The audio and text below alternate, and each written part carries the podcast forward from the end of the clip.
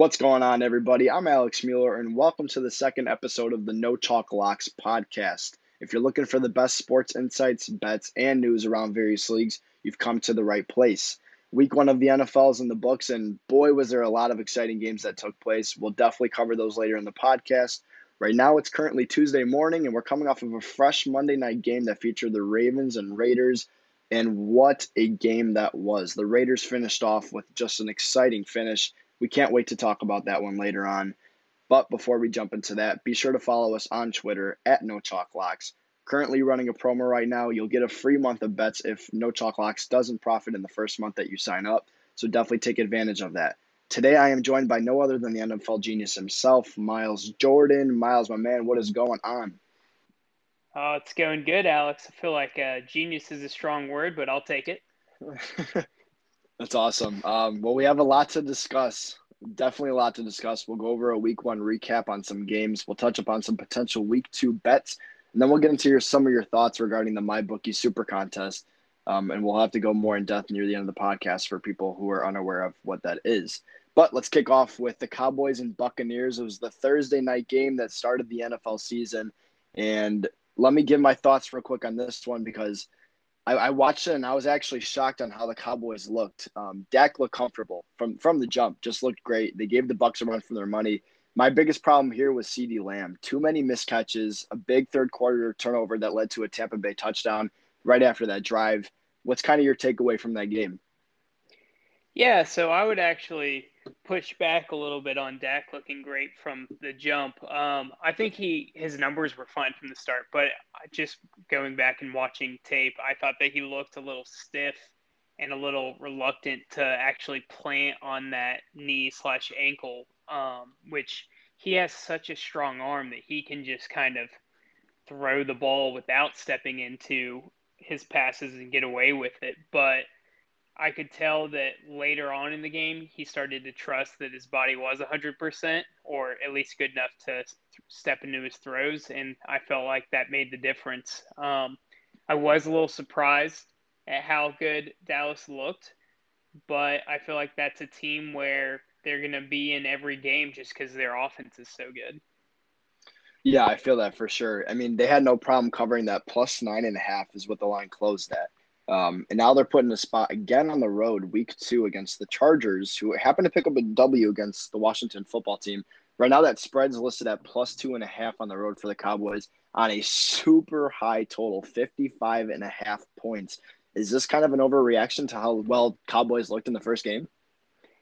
Yeah, I mean, it could be, but I also think that the Chargers are due for regression, as we talked last week. Um, at two and a half, I'd probably stay away. If it gets to Dallas plus three, that'd be something that I would play.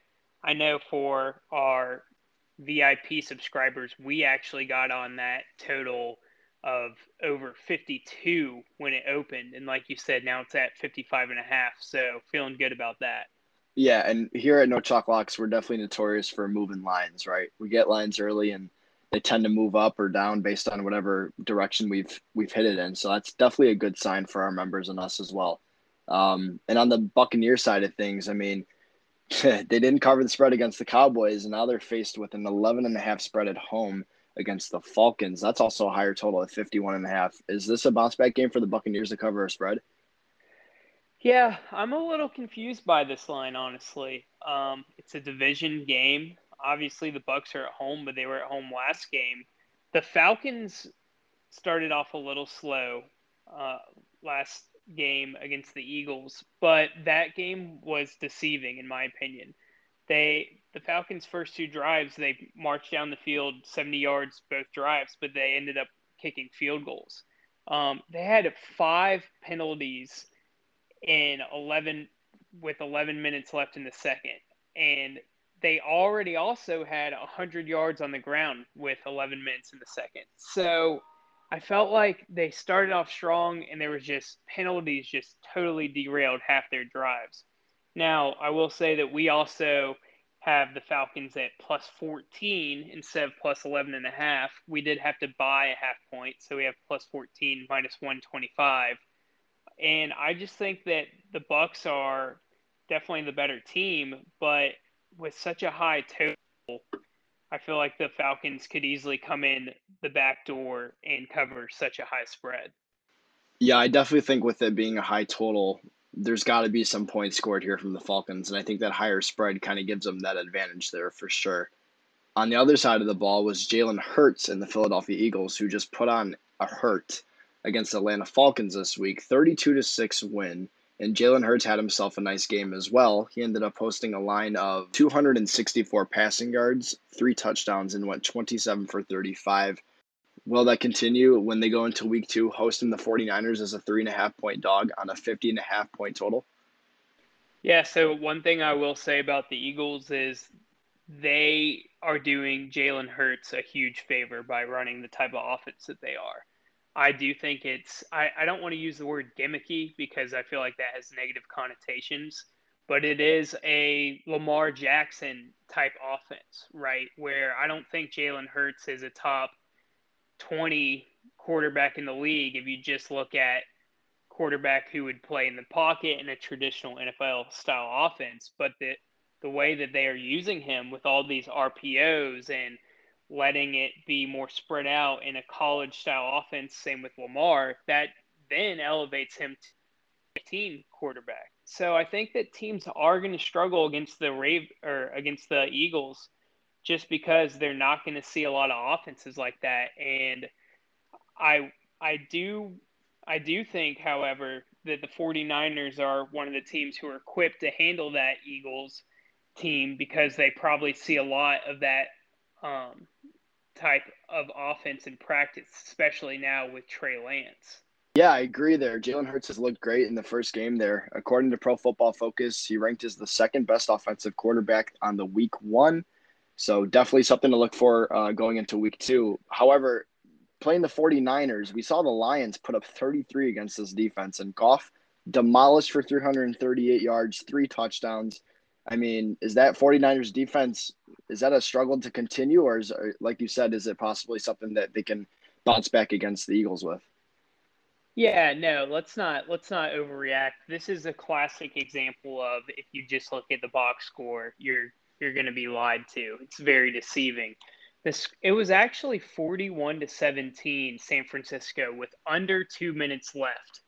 So, the 49ers legit almost blew one of the all time, they almost fumbled the bag big time. Um, uh, that game was crazy at the end. We had uh, onside kick recovery, touchdown, two point conversion, touchdown, two point conversion, and then a San Francisco fumble on third down when they were trying to put the game away. And then the Lions had a shot at their 25 with about 20 seconds left and turned it over on fourth down. I mean, so I'm not too worried about the 49ers defense considering they had given up 17 points for 48 minutes of the game.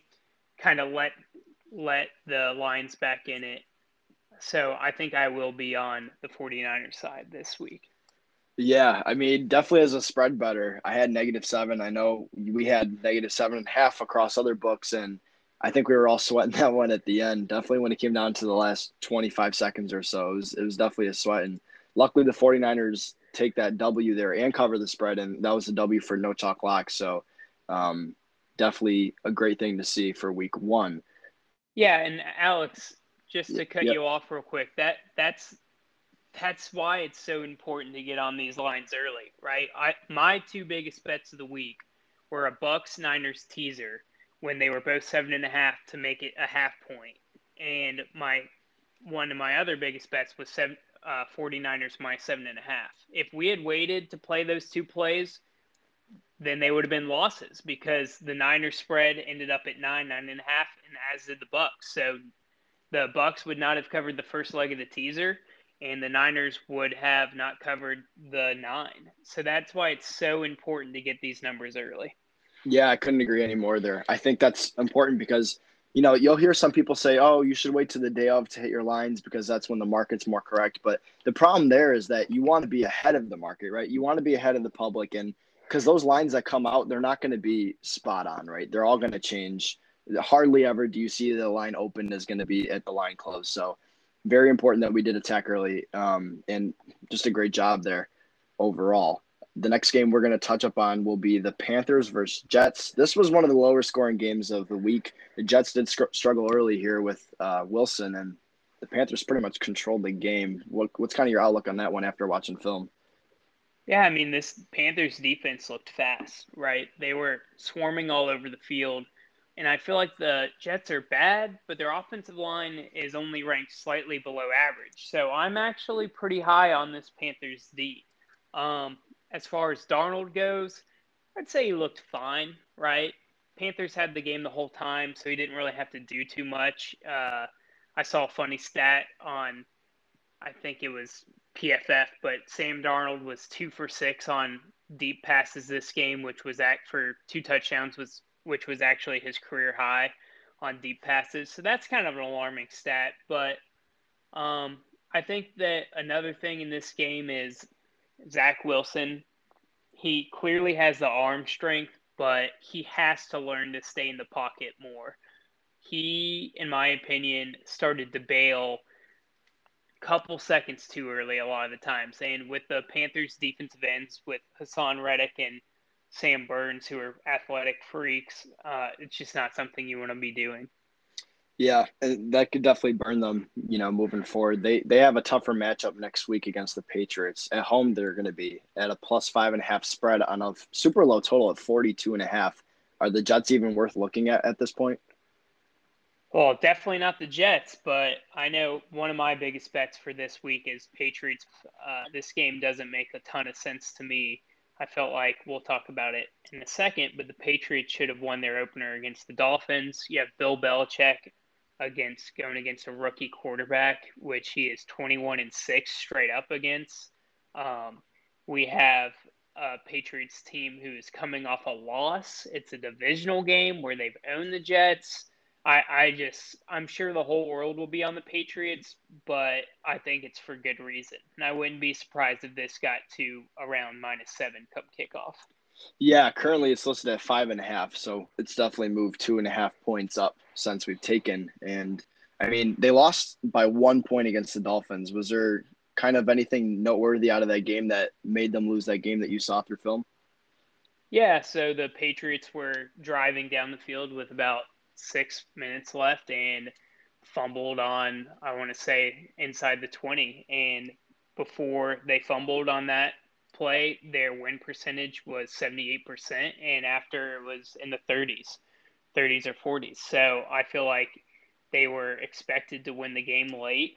And it's something that a fumble, I would say, is uh, more random than say a quarterback throwing an interception. So I feel like it was kind of a fluky play. The the Patriots defense looks good, and I feel like the Jets offense is worse, and the Patriots still held um, the Dolphins to under under 20 points as that final was 17 to 16. So I, am also considering playing um, the under here. It's currently lined at 43 my only concern is the Patriots just absolutely shit pumping the Jets. So I might actually look at the Jets like first half under, since if the Jets do score, I think it comes in garbage time.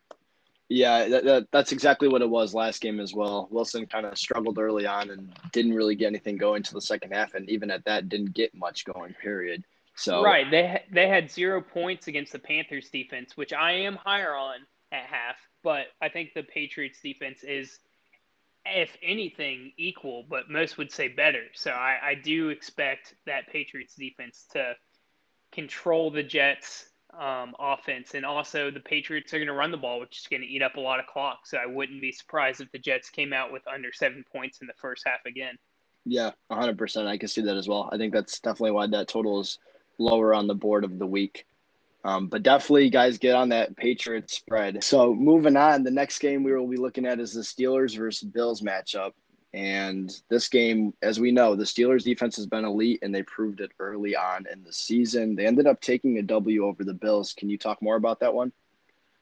Yeah, I mean, the Steelers defense is fast. They recovered um, they recovered a fumble off a strip sack from TJ Watt. The man got paid and he's still performing. Um, I, I, I know that a lot of people have the Bills' offensive line um, as a top offensive line, so it's not like the Steelers were just causing a muck against a bad team.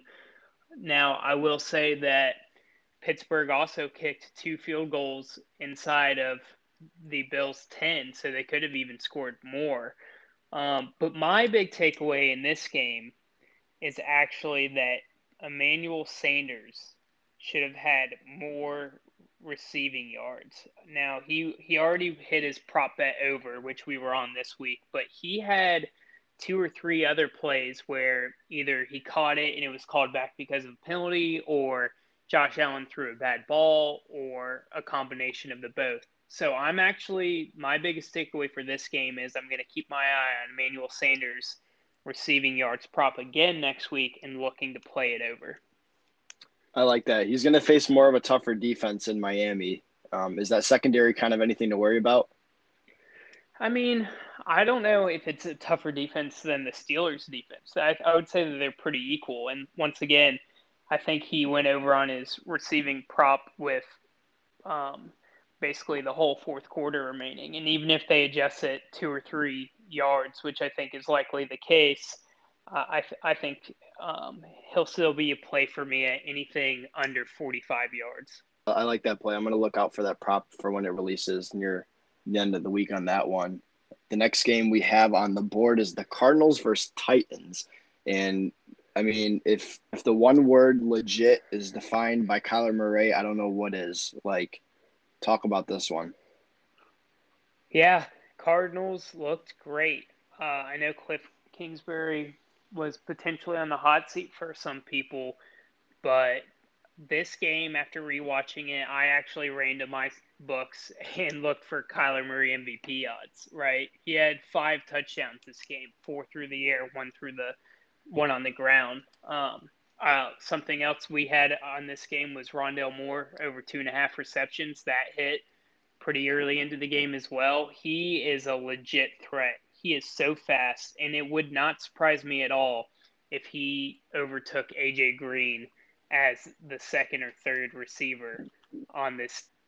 I think AJ Green is just kind of holding on to his name at this point, and Rondale Moore is clearly the better talent. Uh, I will say that this is probably a good week, uh, this week two, to play the Titans because a lot of people are going to overreact to week ones, which happens every week. But as far as the Cardinals, I, I do think they're legit. Yeah, I mean that Titans O line it definitely struggled. Six sacks for on Tannehill and twenty one for thirty five. Tannehill didn't really have a great game. Derrick Henry couldn't really get it going. The Titans offense kind of just diminished there in that first week with thirteen. And then going into week two, they actually play the Seahawks, but they will be on the road at a plus five and a half spread on a 53 and a half total. Is there any bet worthy there? Yeah, I'm gonna wait on this game. A kind of a pro better trick is if the game's at five and a half, you can basically wait it out if you're looking to play the underdog, right? Because if the worst case scenario is it falls to five, five or five and a half, not not big difference. But if it goes to six or six and a half, that's a huge advantage for you. So I'm not gonna if I were gonna play either side right now, it would be Tennessee but I'm gonna wait and see if I can get a six, six and a half, or else I'll probably just lay off. So the waiting game on the Titans game for week two. How about the Arizona Cardinals, who are a three and a half point favorite? That line looks definitely like something like eye candy here. And definitely at home, fifty-one over under against the Minnesota Vikings. Anything here? Yeah, so I'm actually. I know I just said that I think the Arizona Cardinals are legit, but I actually played the Vikings early at four and a half. I I do think that this is a week one overreaction because the Cardinals look so good and the Vikings lost to the Bengals. Um, the Minnesota Vikings are actually coming into the season, their win total was nine and the Cardinals was eight and a half. So that would lead you to believe that the Vikings are about a point better on a neutral field. Now, I do think that that number is lower for the Cardinals since they're in a tougher division. So we'll say they're even. if they're even, then the Cardinals, even giving them a full three points for home field advantage, should be laying three at the most. So four and a half is just too big of a number for me not to take the Vikings. And that will be something where a lot of the betting public will be on the Cardinals because Murray makes those wow plays and he's got the wheels and they have the fun offense and they just beat the hell out of the Titans. And that's a perfect opportunity for me to take the other side. So, what about a listener who's listening to this podcast and after wants to go place a bet on this game? Is that plus three and a half line for the Vikings still worth taking? Mm, I would three and a half. Uh, that's close. Maybe, I would maybe buy the point, half point for plus four. No, I wouldn't buy the half point for plus four. I th- I feel like you can shop. I feel like there's some books, um, who will still be dealing four and a half. So that would be my advice. Shop around a little bit. Yeah, because the line right now that I'm looking at is plus 100 on a three and a half. So I'm sure there's definitely other books that are on a higher spread for the Vikings there. Yeah, so that would be I would get four and a half if if you can, even if you have to pay say minus 115. So I actually got the opportunity to watch the Vikings and Bengals game here in Illinois. That's the game that they show while the you know Bears aren't playing, and then I get the Packers game as well. But I kind of want your thoughts on what happened there with uh, the Vikings blowing it against the Bengals. Yeah, so the Vikings had four penalties in their first five or six plays. Um, they just came out of the gate looking completely out of whack. I don't know if that's because they had distraction in the offseason with the whole is the team going to get vaccinated um, situation or what was going on. On the flip side, it was super conservative play calling early from the Bengals. Um, Burrow didn't throw a pass longer than five yards until four minutes and 40 seconds left in the second quarter. So I think that that's going to lead me half under in their next game because they're going to play super conservative. Zac Taylor clearly is trying to protect his quarterback or just doesn't trust him, and they're just going to pound the ball on the ground. Um, I will say that there was also a deceiving amount of points in the first half put up by the Bengals because they scored off of a free play where it was offsides and then they chucked it deep and it turned into a pass interference so the ball was at the one. Then they stopped the Vikings on defense after they scored there, and they took a deep shot with 35 seconds left and connected with Chase. So the Bengals could have easily had seven or less points going into the half. Um, I feel like they were fortunate to go into halftime with as many points as they did. So if you're a, a week two better and you're looking at this line of the Bengals on the road against the Chicago Bears, who just came off of a Sunday night game, are you looking at this first game long and saying, wow, like Bengals beat the Vikings, they must beat the Bears? What's kind of like some advice you would give going into betting this game? Yeah, I know that uh, the public is probably going to think that way. Um, the Bears are minus three, minus, uh, minus three plus 100 right now on the yep. MyBookie, which is what I'm looking at. Um, I I wouldn't be so sure about the Bengals. Like I said, I feel like they were fortunate to score there. I think that Andy Dalton, while he's probably taking the most crap in the league right now because everyone wants to see Fields, he was getting the ball out very quickly and he looked serviceable to me. So I wouldn't count the Bears out, especially coming off a loss. Uh, I would probably wait in this game. If it gets to under three, I'll be taking the Bears, but that's that's all for that. I can't be on the Bengals after a week one win.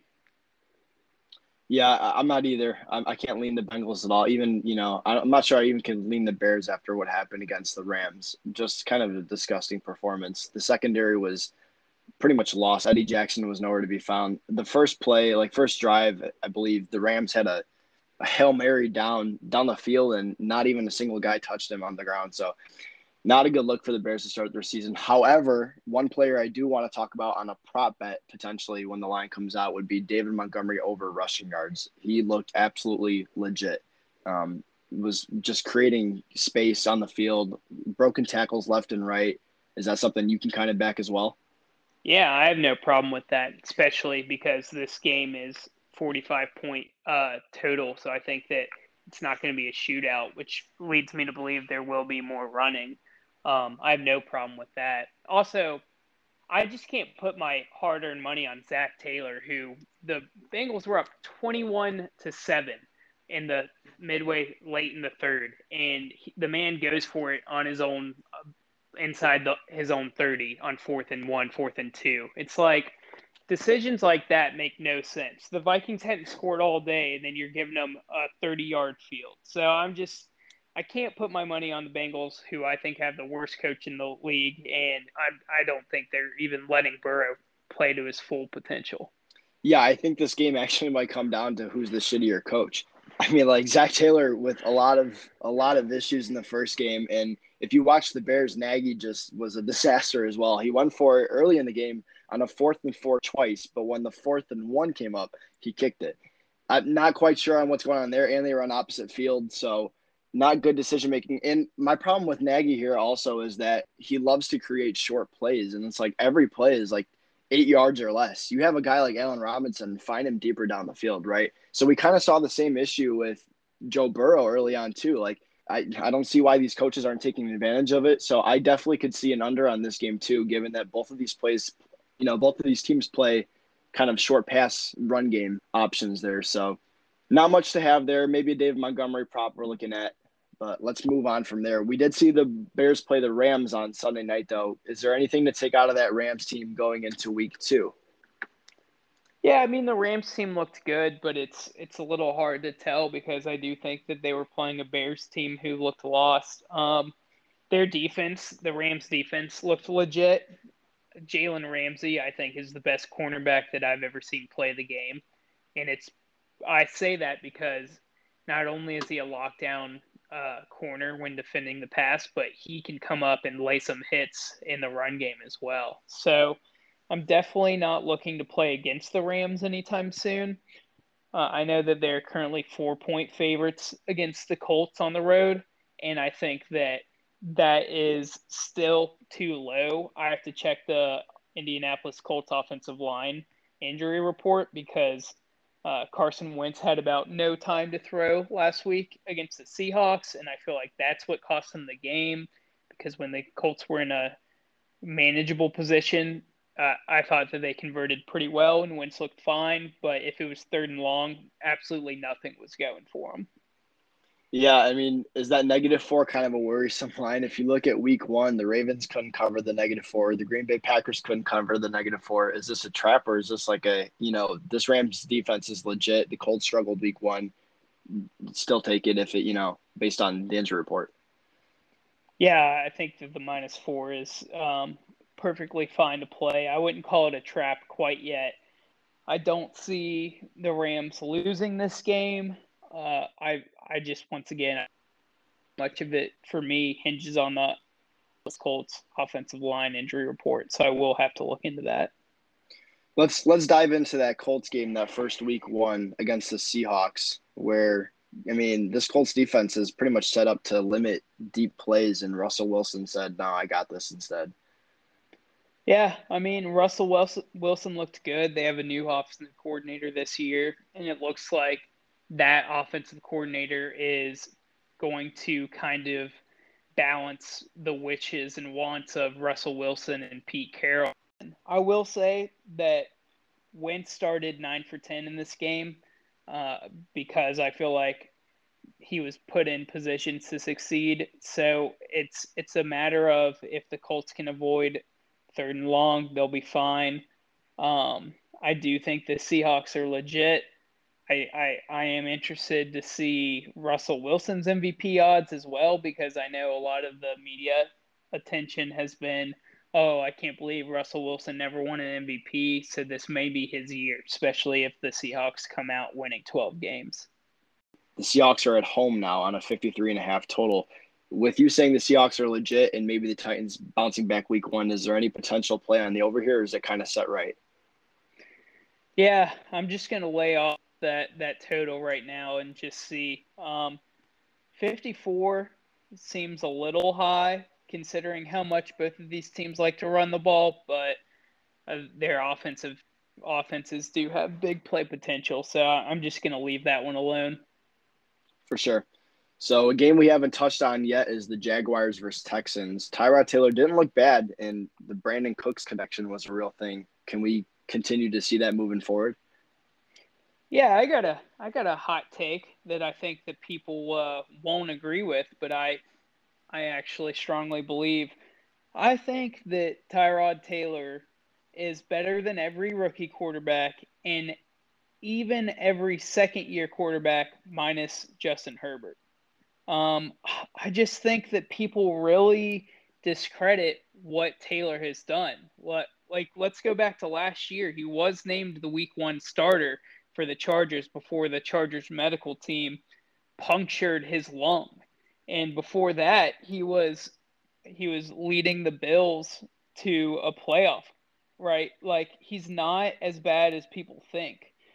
And I think that there is something to be said that these rookie quarterbacks and second year quarterbacks may be better than Taylor, you know, at even at the end of the season. But for week two, I think Taylor's the better quarterback. So the fact that they're getting 13 points to the Browns, it I, it makes no sense to me. Like if if that Houston team was led by say Zach Wilson, then they would not be 12 and a half, 13 point underdogs to the Browns. So uh, I think I'm going to have to play the Texans this week. So interesting take here. We had Browns week one on a plus six and a half against the Chiefs, and that covered. But now we're going to flip the script as the Browns are too heavy of favorites. Can you kind of talk about that Browns and Chiefs game and, and maybe why that Browns line is so high right now? Yeah, I mean the Browns looked Chiefs and they were they were um, projected to win the game in the fourth quarter with 10 minutes left. Their win probability was 86.4% against what people think are the Super Bowl favorite t- uh, Chiefs, either them or the Bucks. And I think that the Browns kind of gave the game away with some turnovers. Uh, their little faux pas with the punter late in the game they even had a chance to drive down the field late and win. They looked really solid against the Chiefs, and I feel like people are overreacting. But we expected them to do that, right? We we took them at the six and a half, so I'm not really, I didn't really adjust them anywhere in my power ratings, and I actually adjusted the Texans up a little bit, and yet now the Browns are 13 point favorites in a game that's only totaled for 48 points like that is that is a lot of points in a game to cover when the total's only 48.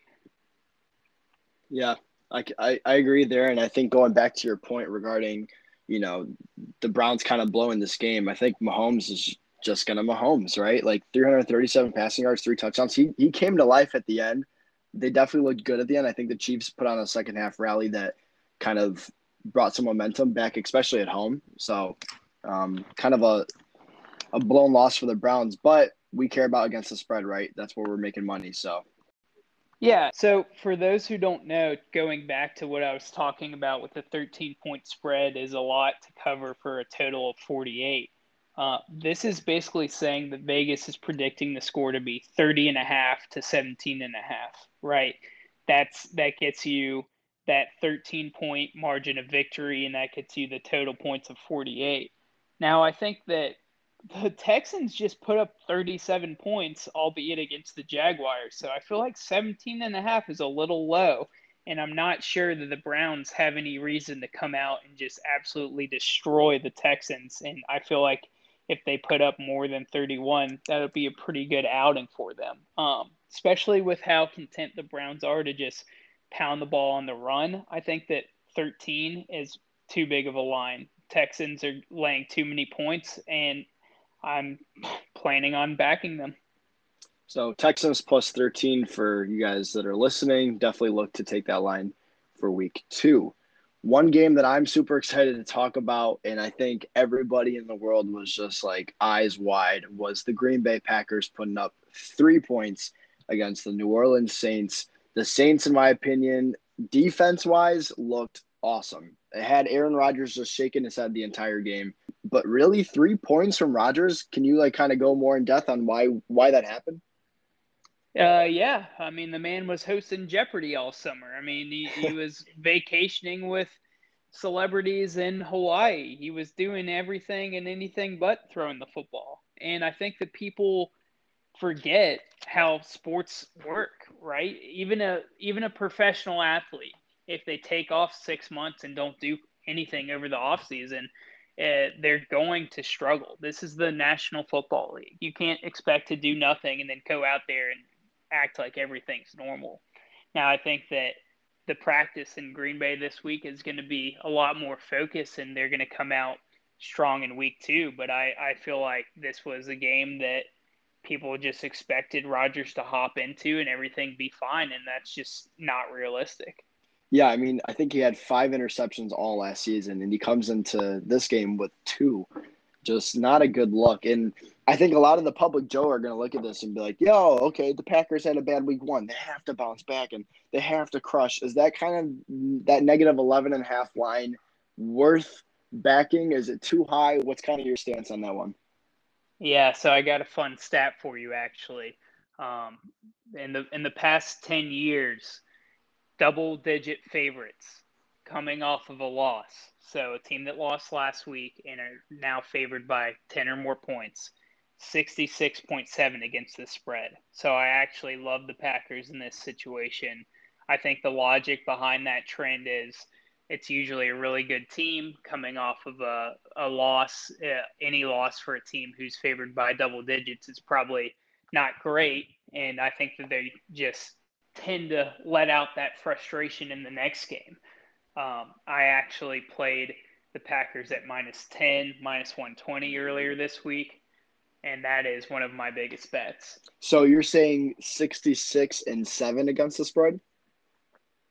No, 66.7%. So Percent. I think ah, it's okay. Like, gotcha.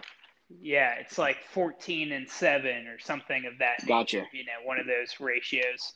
Right, right. And I mean, and the good part for that bet is that you're facing a Lions defense that looked atrocious. And I think they just lost one of their better secondary uh, cornerbacks, if I'm not mistaken, there. That's that's correct, and I, we're also on the over in this game. It's currently lined at 48. You know, I, this is a thing where, once again, if if the Packers put up 31, then the Lions would just have to put up 17 for that to be a push. And we saw that the Lions put up over 30 last week, and I think the Packers poured on as well even if the Lions points come in garbage time, that's fine with us because we just need them to score. So we've done a lot of talking about the Green Bay Packers, but how about the Saints who put up 38 points against the Packers defense? Jameis Winston went 14 for 20 with five touchdowns. I you hardly ever see that. What's kind of your take here? Is, are the Saints the real deal? Their defense looked great. Yeah, I mean, I, I'm not buying into the Saints being the real deal. Uh, I actually have some money on the Panthers plus three and a half. I think this is an overreaction for sure. Anytime that a quarterback throws five t- touchdown passes with only 14 completions, something going on there. It's a little fluky, in my opinion. Also, the Panthers for the week um, week one they have some week two look ahead lines. And I think the Panthers were one point favorites coming into the week before the week one games had happened. Now they're three and a half point underdogs when the Panthers covered the spread, right? So they theoretically outplayed expectations. Now I know the Saints did by much more, but I think plus three and a half with three being such a key number. It's too much love for the Saints. And I think the Panthers defense looked good. And I would not be surprised to see them turn over Jameis in this game and keep it within that three, three and a half. I'm not ready yet to buy into the Jameis Winston show. I think he's still inconsistent. I do want to note that you did take plus three and a half. However, the line is now plus four and a half. If you're listening to this and you're thinking, okay, well, this is the first game they're talking about and the line moved against them, is this kind of because, well, the public is just overreacting? Let's hammer Saints. Jameis Winston's the real deal. Oh, yeah, yeah. Like the Panthers aren't going to do anything. Is that what's kind of going on right now? That's crazy. I did not know that it's at four and a half. Yeah, I actually would not be surprised if the pro betters come in and hammer the Panthers. Now, I will say if you're seeing Panthers four and a halfs out there, that is a perfect opportunity to put them in a six point teaser and get that up to ten and a half. While a lot of people don't like playing underdogs in the teaser, if you get the Panthers at plus ten and a half with a total that's only 44, you would have to really get screwed to lose that leg of the teaser. So I would actually advise people to, yes, play the Panthers at plus four and a half, but also if it's going to be stay at that four and a half, I'm throwing them in a couple teasers for sure. For sure. I like that idea as well. And finally, the last game, which happened to be the Monday night game, and what a finish for the Raiders. You know, they trailed going into the second half. The fourth quarter, they put up 17 points.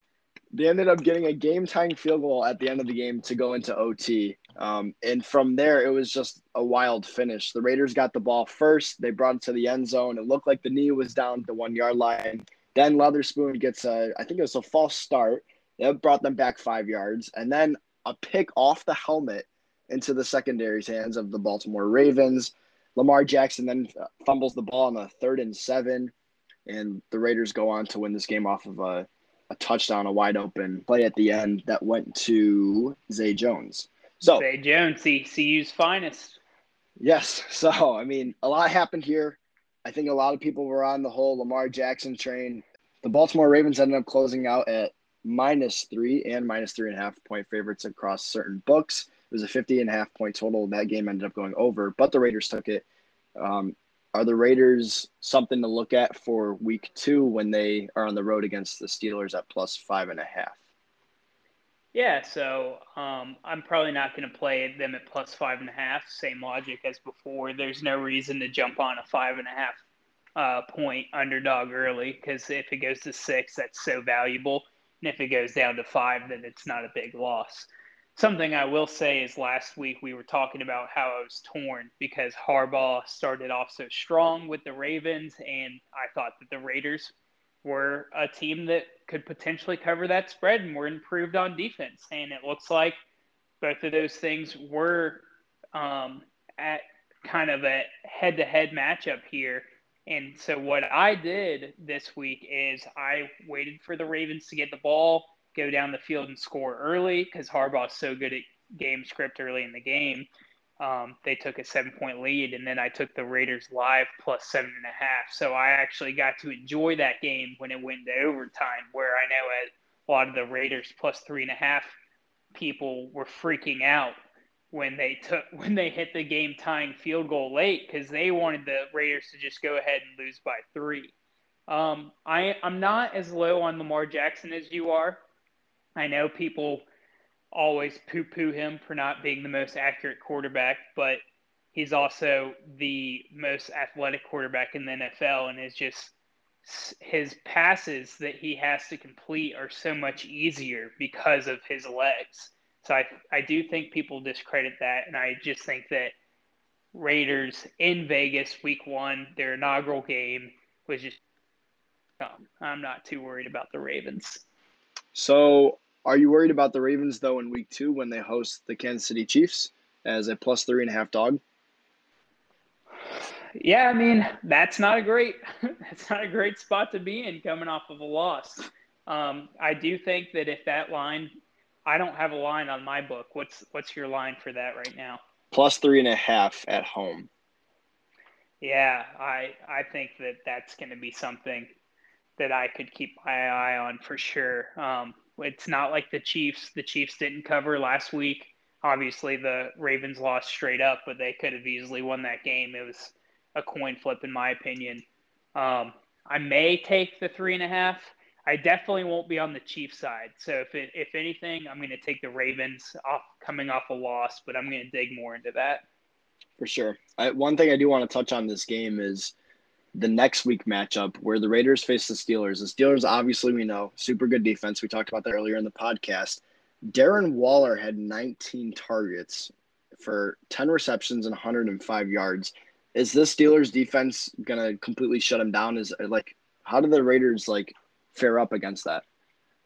Yeah, I'm gonna be interested to see what Tomlin does there. I think that Carr was literally just staring Waller down the whole game and I thought that the Ravens could have done a better job of handling him. Uh, I know that they gave him different looks. Humphries was shadowing him some. Sometimes they were having uh, their slot corner press up on him. It's just they did give him different looks, but it was so obvious to the casual fan watching the game that the ball was going to Darren Waller. Like I know you and I actually lost a bet on Ruggs over two and a half receiving uh, receptions, and we were you were texting me joking if Henry Ruggs was even on the team anymore because he, all Carr wanted to do was target Waller. So yeah. I think that the Steelers do have a secondary um, that could figure that out, and they have, especially with Minkah Fitzpatrick, and they have athletic linebackers who could even potentially match up.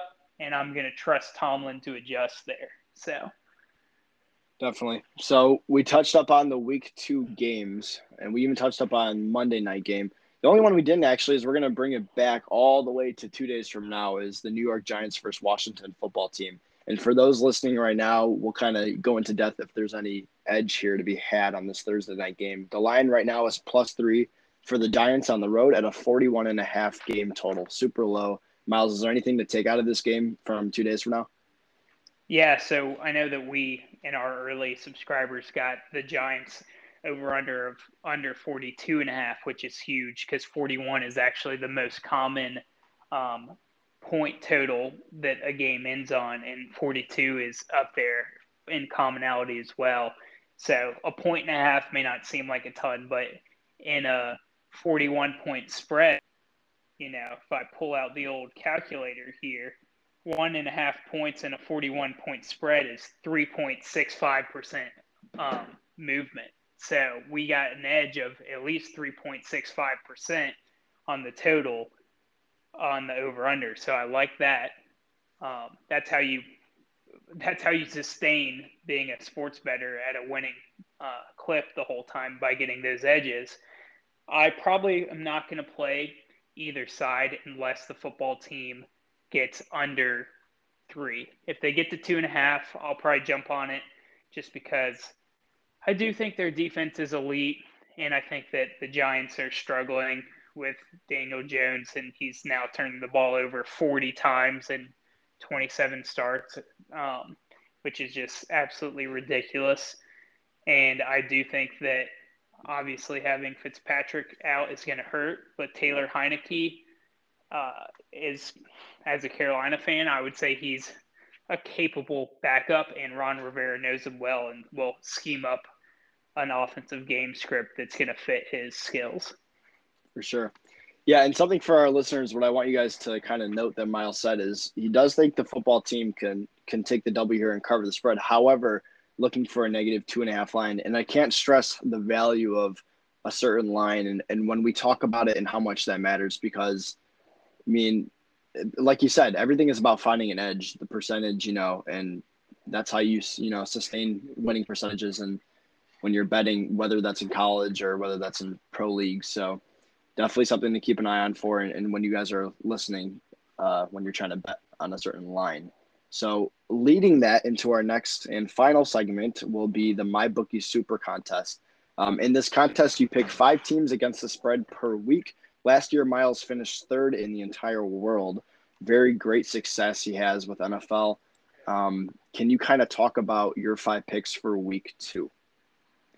Yeah, so this is something MyBookie also allows you to lock in the spreads um, as they adjust. So, for example, uh, right now, I may I may pick the um, the Patriots at minus five, and by the end of the week, it'll close at seven, and they'll still allow me to use that five number. So, what I do strategically in this contact contest is I pick the lines that I think are going to move just because it gives me value. Now, obviously, I still want to like those lines, but I'm just going to pick the value. So, right now, my five picks going into the week is going to be Green Bay minus 10 and a half is their current super book um, super contest number we touched on that earlier i'm going to take the panthers plus four and a half i think that does come back down So I'm going to go ahead